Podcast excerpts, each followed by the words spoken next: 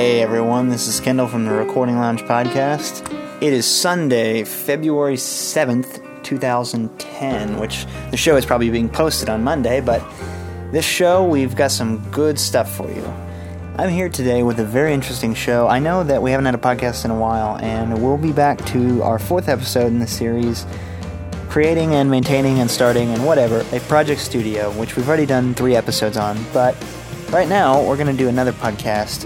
Daniel's not here today, but I'm going to do another podcast for a really interesting topic. There's 2 things I really want to talk about today, and that is a shootout, first of all, between real amp distortion, real amp sounds, and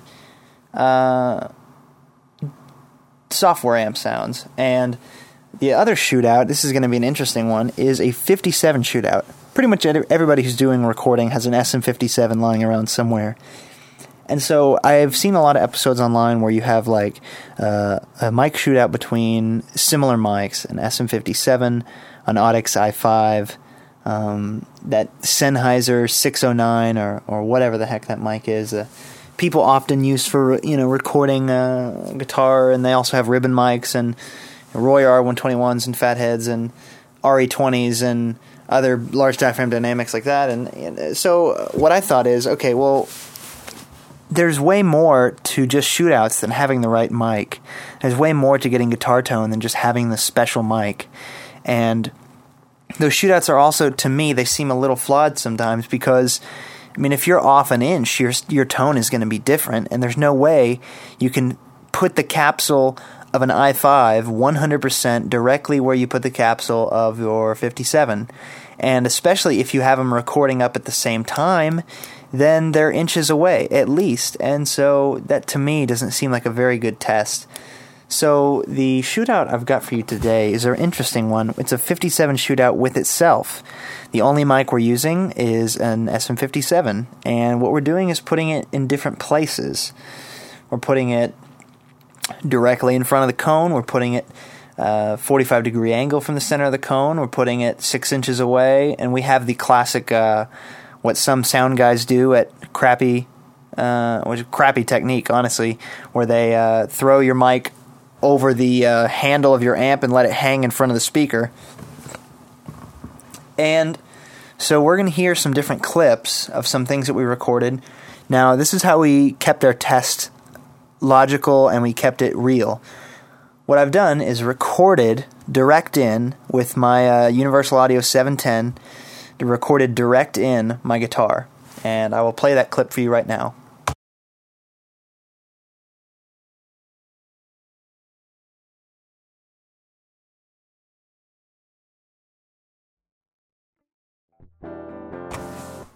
So, as you can hear, it was kind of a little sloppy, sorry about that, but the reason we've done this is so that we can remove the playing variable from the equation. We record direct in, and then what we're going to do is reamp using a reamping box, which is essentially a reverse direct box, which is is an impedance switcher, essentially. You're going from low Z guitar signal to high Z.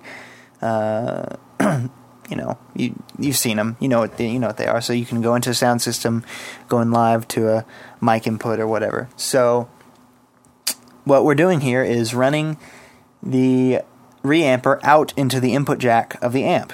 So we play back the direct signal. It goes through the amp, and then we record it so that every time we're playing back the same file. Now we've got a handful of positions here that we want to play, and we're not going to spend too much time on them because we don't want you to just get droned out of your mind listening to all these positions, because yes, it is the same clip, and yes, it is the same mic, and yes, it is the same amp, and yes, it's the same distortion pedal. However, we'll play just a little bit of each one because we want you to hear the differences in some standard miking setups and how one sounds a little darker than the other, or the other one sounds a little bit more hollow sounding even, or sounds far away or something. I'm running into a Fender Hot Rod Deluxe Class A tube amp, and for my distortion, I'm using a Love Pedal Kanji Eternity something. So what we're going to start off with is a clip that is 57 directly in front of the amp, perpendicular to the cone, just 1 inch away. Standard mic setup. Here we go.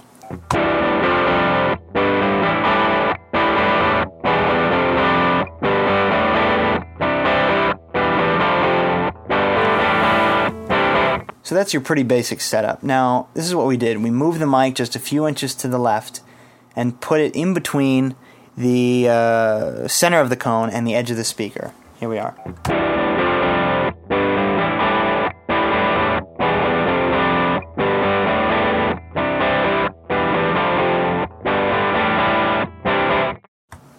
Now there's definitely a decrease in some presence and brightness of that. And here we have the mic pointing at the center of the speaker, but 6 inches away.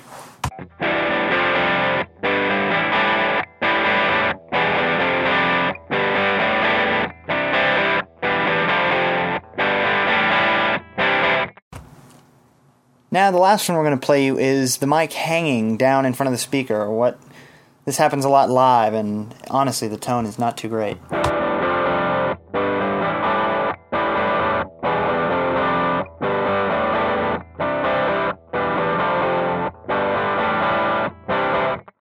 Seemed like a lot of the transients on that one were kind of blurred, and you couldn't really even hear the separation in the picking, you know? I mean, it sounded really dull to me, so. Now, the next set we're going to show you are the 57 angled 45 degrees. All of those were perpendicular to the cone, meaning, you know, at a 90-degree angle, the speaker's a flat plane, and the mic is 90-degree angle to that. Well, this next set is 45-degree angle, so we're going to do the same thing other than the hanging. We're going to do 1 inch away from the center of the cone, between the center and the edge, and then 6 inches away. So here's the first one, 1 inch away from the center of the cone at 45-degree angle.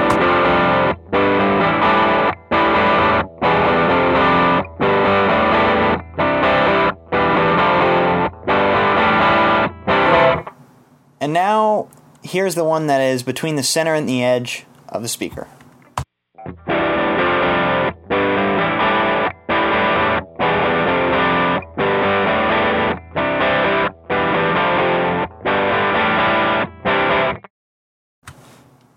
This last one, again, is 6 inches away, pointing at the center of the speaker cone. 6 inches away, pointing at the speaker cone.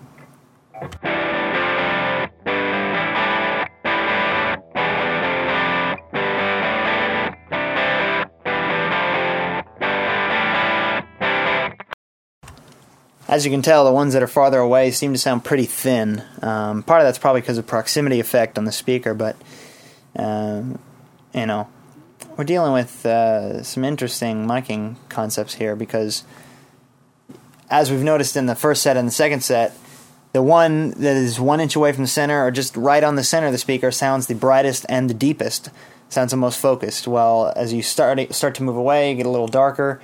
However, when you start to move 6 inches away, a lot of your low end is gone, so you're back to being bright again, which means proximity effect is your friend when using the dynamic mics like the 57, and when using just about any mic, proximity effect can really help you get some beefiness out of instruments.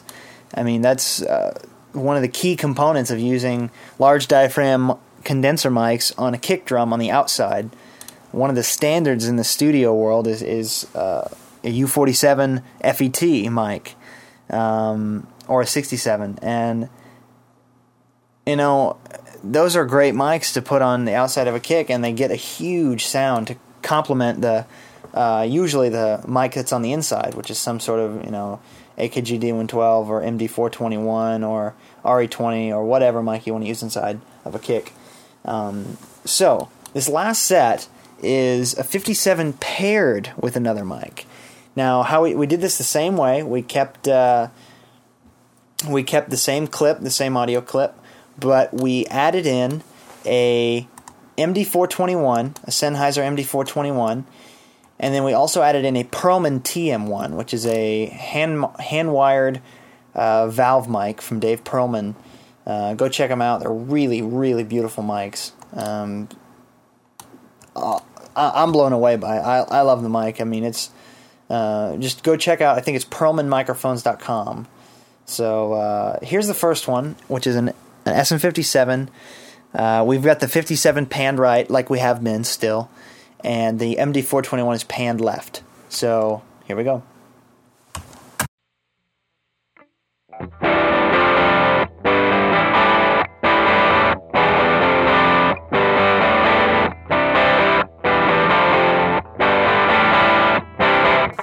So maybe that was a little difficult to kind of hear the difference between them. That's because the mics were both at a 45-degree angle, one on the right side facing in and one on the left side facing in. So it was a little difficult to hear both of them. However, we also didn't play with any delay times. I mean, we could have easily delayed one of those just a few samples and gotten a bigger sound like this.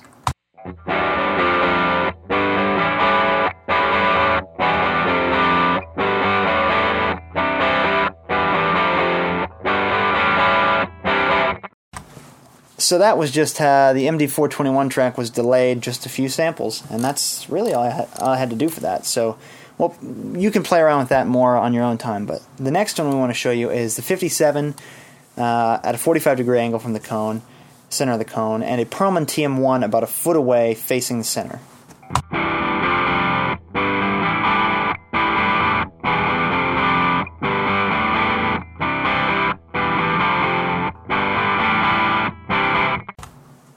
Really beefy. That Pearlman really adds some body to the sound. Here's that same sound delayed again. Delayed. The Pearlman track is delayed just a few samples. I like that a lot. Now, this is not a replacement for double tracking, and we'll talk about that in just a second. This next one is with all three mics, the MD-421, the 57, and the Pearlman. What's great about this setup is you can really mess around with the phase tones and adjust the sound of each one. You can use them kind of like EQ. I mean, the Pearlman is a beefy mic, sounds great on vocals, sounds great on acoustic, sounds great on just about everything, honestly. And the 57's a little more of a brighter mic and than the Pearlman, at least, and the MD-421, to me at least, seems to be a pretty balanced mic. And so really great attack on the MD-421, really great low end. Mid-range is pretty tight on the MD-421. That's why the MD-421 is great for things like toms and kick and bass, because they have a really tight attack, really fast response, and lots of good warm low end and a really tight mid-range. So what you can do is play around with these mics rather than adding a bunch of EQ. You can just kind of play around with, okay, I want the 57 a little louder to add some more high end, or I want the Pearlman a little louder to beef up the tone some more, rather than having to just boost some EQ. So here's all three of those mics together. Again, the 57 and the MD-421 are at 45-degree angles from the center of the cone, and the Pearlman is about a foot away facing the center.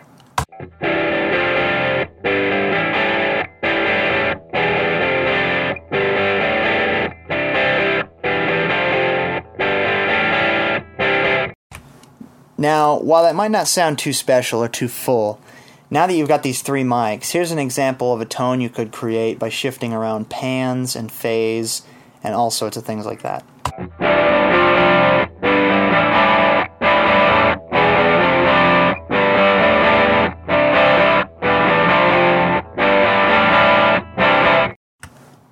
I think that's some good tone. And obviously, I haven't added any EQ to this, compression, or whatever. No effects, no reverb, nothing. This is totally dry. So, and this isn't even, I spent about 5 or 10 minutes getting the amp tone set up. And depending on the song, that's going to be your first choice, is going for your amp tone, your guitar choice. I'm just doing this just as a basic example of the different sounds you can get from what you've got. And I mean, you can mess around with your guitar amp for hours and getting the right tone, and I suggest you do that. It's extremely important to get the sound right at the source. The next example we're going to show you real quick is an example of double tracking and triple tracking. We can get great tones from one mic, the 57. Now, if you just use one 57 in one position and you really like how it sounds, but you want it to sound bigger, you can record over it by recording something similar or playing a harmonizing sort of guitar line. what we're going to do is play the original and then play it again with the added second line.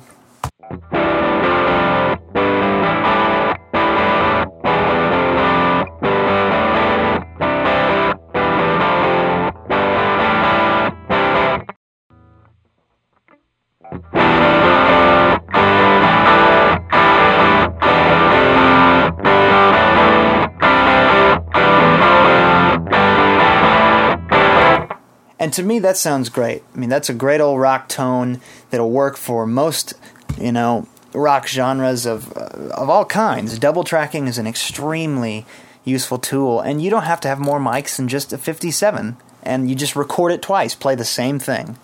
However, we're going to show you one more example, which is triple tracking, and on the third track, what we added is a harmony. So we'll play what we just played again, and then we'll play it again and add in the harmony track. So here we are.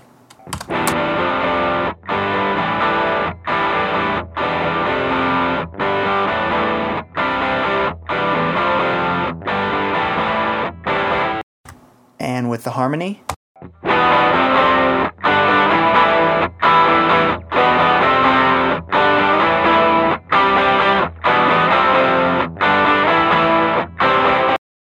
So as you can see, there's plenty of options for you to do with just a 57. You don't have to go out and buy a Royer R121.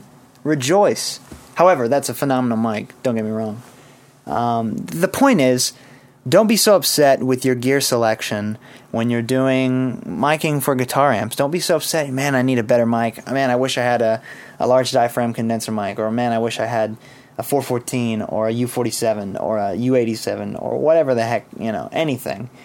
Don't always wish that you had something new when instead you could make a lot better use of what you've got.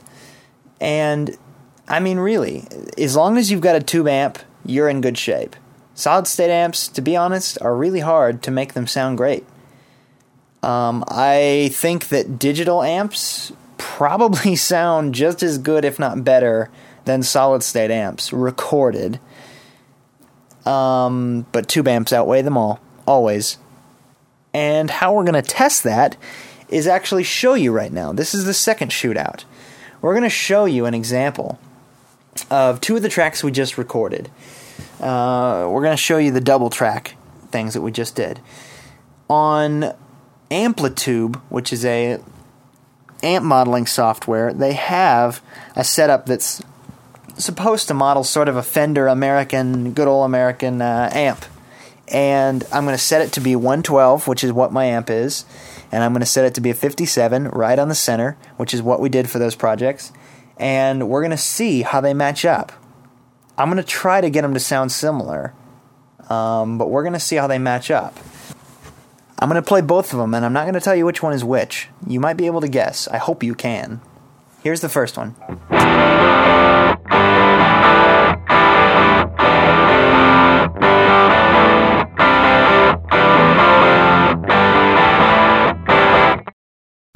And the second.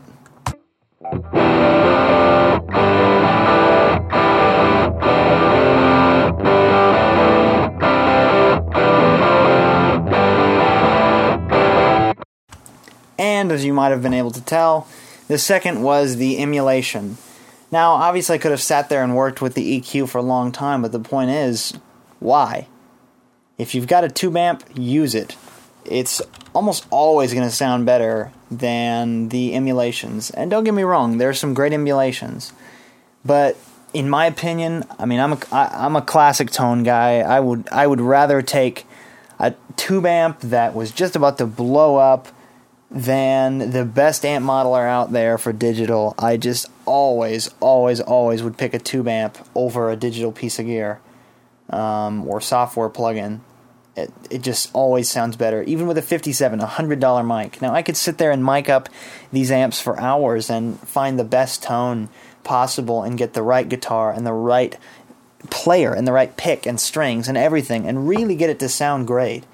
And my opinion is that you can do the same things for the amp modeler, but you're just teaching yourself bad habits. If you can't get good tone from an amp, how can you really call yourself a guitarist?